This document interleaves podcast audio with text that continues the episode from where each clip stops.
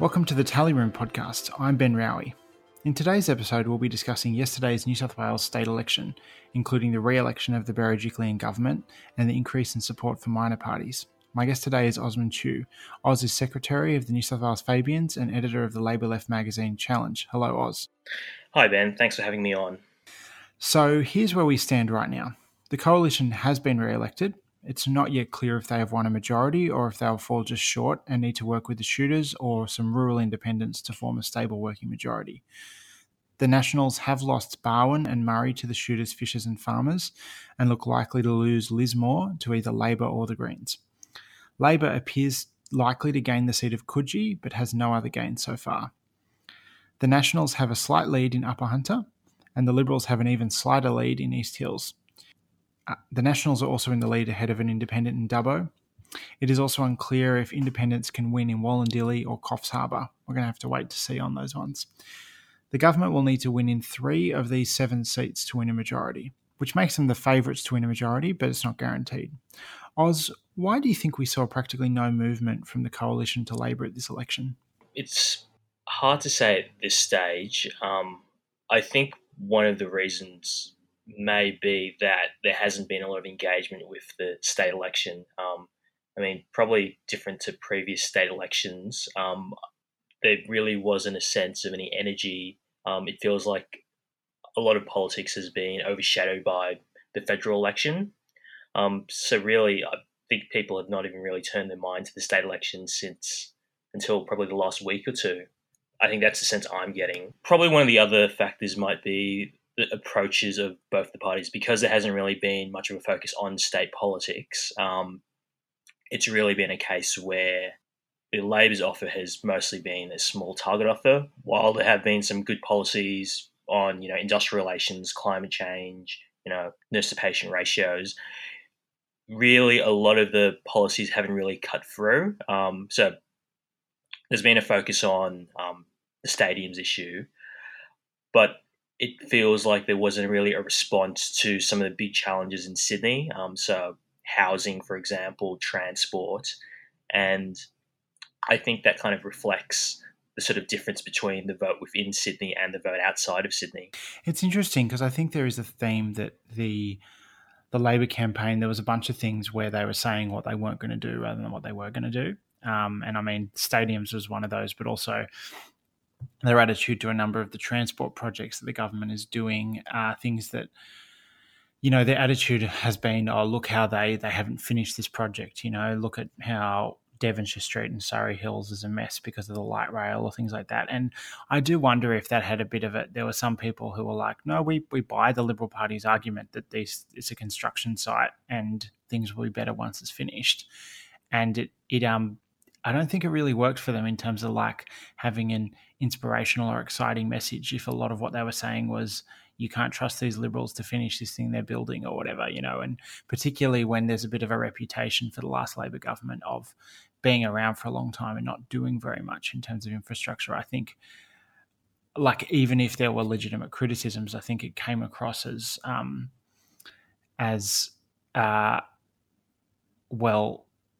this is the approach that led to not very much getting built in the past, that, if you're a little bit disturbed by a bit of traffic in Kensington or a bit of disruption on George Street or whatever. Yeah.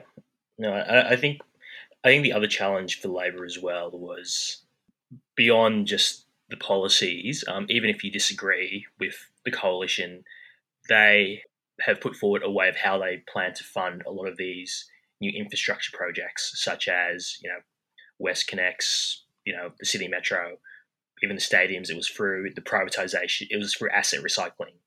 And I guess that is one of the big challenges for Labor going into the future. How can it put forward credible policies on housing, infrastructure, transport, if it really can't articulate, how it will fund these projects? Cancelling other projects really and redirecting the money really does not seem credible at this stage. So one of the things we also saw was that the Labor Party barely made any progress. It looks like maybe they've gained 1 seat. Upper end they might end up gaining 3. But we actually saw a bit of a surge in support for the minor parties and the independents. So the Greens consolidated their hold on their three seats. Lismore is still not very clear, but it seems like there has been a swing towards the Greens and away from the Nationals in Lismore. Whether it's enough to get them elected or whether Labor gets ahead, we don't know. But there's, you know, the Greens are in that position. Meanwhile, the Shooters and Fishers and Farmers, who had basically never run in a lower house seat before the last election, get three people elected and are in quite a strong position. And we've also seen an independent running pretty close in Dubbo, and Wallandilly is a bit of an unknown. So we have this kind of broader group of minor parties doing well, and Michael Daley mentioned that in his speech last night, being concerned about what this says about the two-party system, which I thought was an interesting line. It felt a bit like trying to tar the coalition with the kind of stain of defeat that was already on Labor. But what do you think about what's going on there in the lower house about these crossbenchers strengthening their position? I think it's probably a few different things. I think firstly, it's clear that while there has been dissatisfaction with the government, Labor hasn't been the beneficiary of it. So if you think about it, the big wins for the Shooters were west of the Great Dividing Ranges, and you know, Labor seats where Labor doesn't have a chance. Yeah. Well, even, I mean, historically, if you think about a seat like Barwon, based around Broken Hill, which was traditionally a very strong Labor seat, you know, it didn't come near getting into second place. The other aspect is it almost seems like a trend across the country where you have the regionalisation of contests. So, you know, the North Coast being its own contest, the Central West and Western New South Wales being its own contest, and even outside of New South Wales, if you think about North Queensland turning into like a four-way race, or so it seems like they're, and you know, the inner city of both in Sydney and Melbourne, and you know, potentially in the future places like Brisbane, turning into another three-way kind of contest. The question is whether or not this trend will continue, where you have the fragmentation of the party system. So we won't have a standard two-party system across the country, but different systems based in different regions. So the Greens have got three MPs. They've all been re-elected. They've all strengthened their hold, despite a lot of chatter that wouldn't happen in Ballina and Balmain. What does that say about the future of these kinds of contests? That it seems like Labor didn't put a huge amount of effort into those seats, but it seems like there was a little bit of a last-minute push in Balmain, and it didn't go anywhere. Like, are these just seats Labor gives up on? Or, I mean, maybe there's a different electoral circumstance where they do better? Well, I mean, I guess the question is whether it will be different based on whether the seat is open or if there's an incumbent. So clearly in the case of the three seats the Greens have won, they had incumbent MPs. Lismore, it was a case where there wasn't an incumbent MP from Labor or the Greens. So it will be interesting to see, you know, if Labor does win Lismore and, you know, Janelle Saffin, you know, decides to go for the seat multiple times, whether or not that vote will consolidate behind her. So whether or not there is a, you know, a broad Labor Green vote, but it just goes behind whoever might be the progressive incumbents. It does make you wonder if these people stay there for a long time, they're all relatively young, they could hold on to those seats for quite a while. Yeah. So then we have the upper house. So in the upper house, we've got relatively early stage of the count. Unfortunately, the Electoral Commission has decided not to count all of the parties on election night, and apparently we're going to have to wait until Wednesday to find out about the others. But, well, last night it was about 13%, but apparently it's more like 14% now of the votes that have any kind of marking on them have been put in this others pile. Now, that could include below the lines. It would include non-blank informal votes, but it does also include all the other minor party votes. And so if you assume maybe 2 or 3% of that is below the line, that could be 10% of the vote with these other parties we don't know. But we do know Labor has gained at least one seat. The coalition at the moment has only held 7, which is a loss of 4. Probably, you know, that may well go up to 8, but the coalition has definitely weakened their position. The Greens at the moment look like they'll win 2 seats, and One Nation and the Shooters will win 1 each, while Fred Noel's party, the Christian Democrats, are looking touch and go about whether they can retain their one seat, which is interesting because his party has held a seat at every election since 1981. We then have this situation. We don't know where that other 14% is. We don't know if that's a vote for David Leyonhjelm or Jeremy Buckingham or Keep Sydney Open or whoever. But we definitely know that the coalition is going to have a much more difficult time passing legislation in the next upper house. It'll really depend on what the ultimate outcome of the upper house will be. So I think it's, as you said, it's really too early to tell what the result will be. It will, I think, definitely be an interesting combination. I mean, in the previous upper house iterations, the government has only had to rely on, you know, a combination of the CDP and Shooters, or, you know, either both of them or one of them to pass legislation. So it'll be interesting to see what will happen if the coalition has to rely on three or more parties to, you know, pass legislation, and what the trade-offs will be. Yeah, and I guess the other thing that's interesting is they haven't really needed the Shooters in the last 4 years, and we've seen the coalition and the Shooters move apart. But, I mean, if we're in a situation where the Shooters could provide a stable majority in the lower house, and although I think it's more likely the coalition will get a majority, but if they fall short, the Shooters seem like a good bet to solidify their position. So that might cause tensions within the coalition itself as well. Yeah, absolutely. So, like, are the Shooters able... I don't see any fundamental reason why the Shooters can't have a more cooperative relationship, but they have... The form of the party has changed quite substantially since the last election. Yeah, especially winning these lower house seats in previously national strongholds, and also effectively broadening their base beyond being a party of shooting clubs into a range of other... almost like a catch-all of regional interests. Yeah, absolutely. Kind of the anti-nationals. We're going to have to wait quite a while for the upper house. We're probably going to have to wait 3 weeks. We're not even really going to have a good sense of how the other parties are doing until the middle of the week, which is a bit of a concern, and maybe a topic for another day about what is going on with the New South Wales Electoral Commission that's led to some counting issues. Shout out to the polling booth in Strathfield, where the a Liberal Party booth worker turned up for a day of work and was put on a desk handing out ballot papers to voters for 5 hours. That's going to be an interesting one to see what happens there. But we're going to have to wait a while to find out about that. The coalition at a state level, they have done plenty of conservative things, maybe more economically conservative than socially conservative, like a lot of privatisations and a lot of changes to, you know, things like adoption reform and housing and things like that, selling off of housing, all those kind of things. So it would be wrong to describe them as like a left-wing Liberal government. They're definitely not. But they've given off a tone of... It feels like a very different tone to the federal Liberals. You know, I'm willing to be much more moderate, certainly appear more moderate. Certainly that's the case with Gladys Berejiklian, but I also think that was the case with her predecessors. And, you know, a lot of the focus has been on things like constructing public transport and things like that.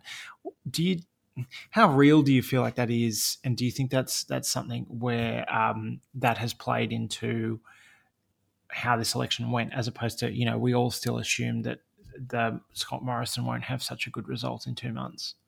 Yeah, I think the reality is that, you know, for all state parties, whether Liberal, Labor, Green, the state branches of parties are very different to the federal entity, just because of the sort of different dynamics. So if you think about the Liberals in New South Wales, they are controlled by the moderate faction, unlike, you know, state branches elsewhere.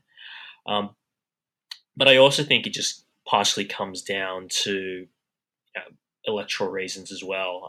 So in New South Wales, the Liberals could not get away with coming off as, you know, quite a party that's opposed to multiculturalism or having issues with it and winning the election. I think we saw that in the 90s. That really the Liberals suffered in New South Wales through that association, and pretty much since for the last decade, the Liberals have actually been doing quite a job on, you know, building relations with different culturally diverse communities, and explicitly going out of their way to, you know, detoxify the sense of how they were, you know, a decade or two ago. And that's certainly worked in their benefit, for their benefit, when the tape came out with Michael Daley talking about Asian immigration. You know, the Liberal Party was in a position to take advantage of that, and I think we saw. I mean, there's other trends going on, but I do think it's interesting that there's this string of southern Sydney electorates where either the Liberal incumbents held on against what might have been the expectations, but also a seat like Cogra where there was a swing against the Labor MP, that the Liberals were credible enough that they were able to kind of run that case against Labor on race, which I think is interesting because we've usually seen race issues with being seen as intolerant to Asian immigration being a problem for the Liberal Party, but we saw it as a problem for Labor here. Yeah, definitely. And I think there's probably a few elements to that. So obviously there's a shift in migration since the 90s to, you know, more skilled immigration. So I think there is a sort of socioeconomic class element to it. I mean, you see those seats that Labor historically held that are quite multicultural. So, you know, around, say, like Hurstville, just as an example, that Labor held for, you know, a very long time, and that shifted significantly towards a coalition. So, Oz, when we were talking before this podcast, you also mentioned how the dynamics of this election would have been different if the voting system was compulsory preferential. Do you want to elaborate on that a bit?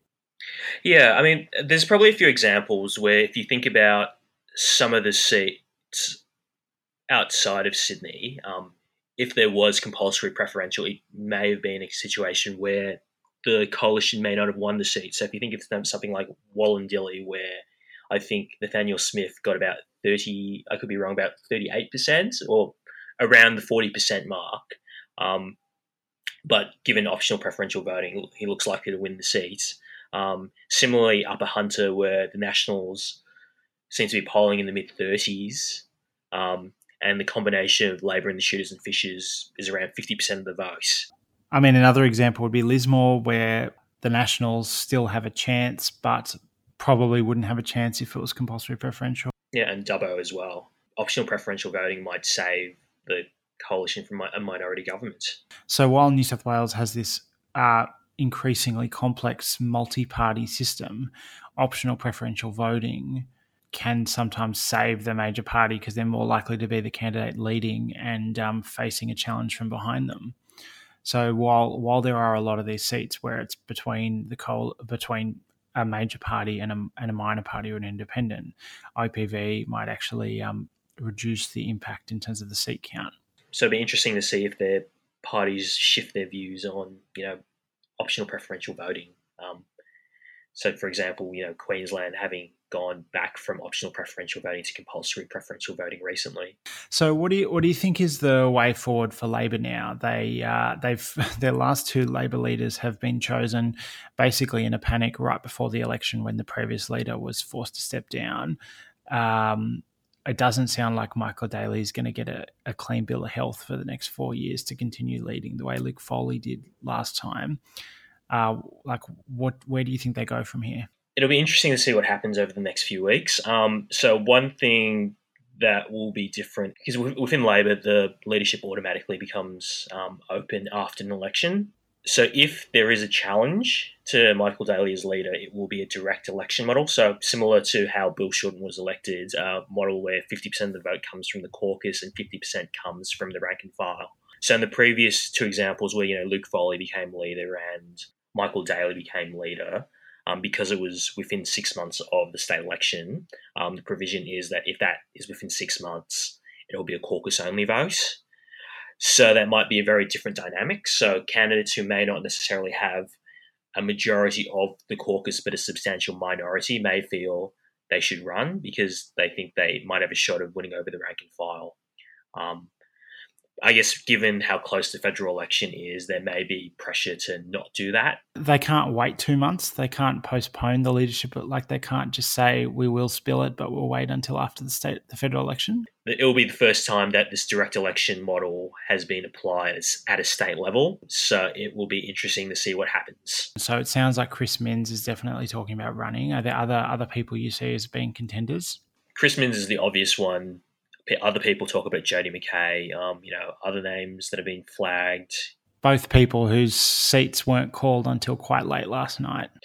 Yeah, and that in itself causes issues that we've seen when during election campaigns where a leader is in a marginal seat, they've effectively been boxed in trying to defend their own seat. I guess it's early days, so it's hard to know just yet, but they are definitely the two people who people talk about. Yeah, I think one thing that was interesting is within Sydney there was quite uneven swings. So, for example, Labor actually did get a bunch of swings towards it, but it was really in the wrong places. So, when you had swings towards Labor in places like Prospect, Rockdale, Campbelltown, not in those marginal seats that Labor needed to win. It'll probably take a lot of delving into, but there are some interesting results that are worth looking into. And also that distinction between, what the vote pre-poll votes were versus election day votes, suggestions that it might mean different results for a seat like East Hills.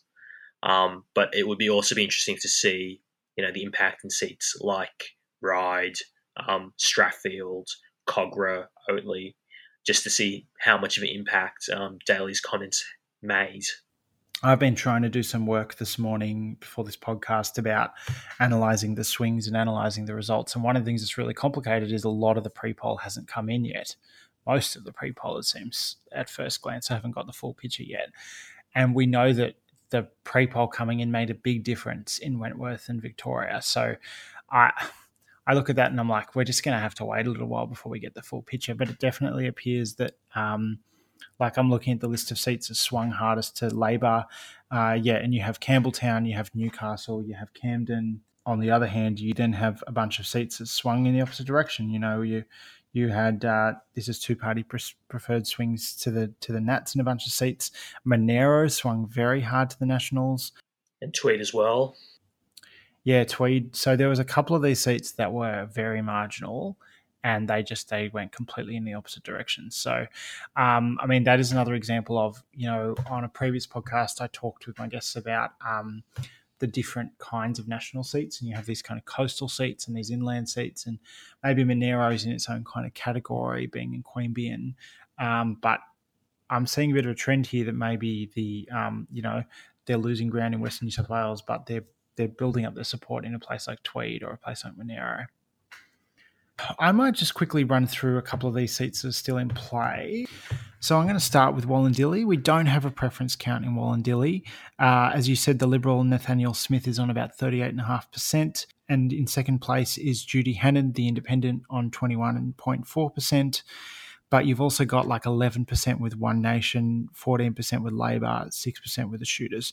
She has to do pretty well on preferences to win, but that's going to be one to watch. So hopefully we'll get a new two-candidate preferred count there soon. The Electoral Commission has taken down the Liberal-Labor count. Then we have East Hills, where currently the Liberal is up with 52.4%, but the ABC model is projecting that's going to drop with the further votes that are yet to be counted.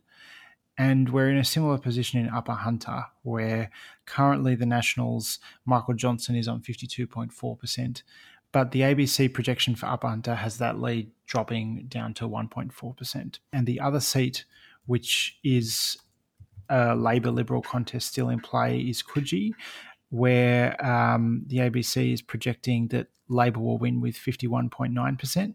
That's a little bit more than what they're currently on. They're on about 51.4% at the moment.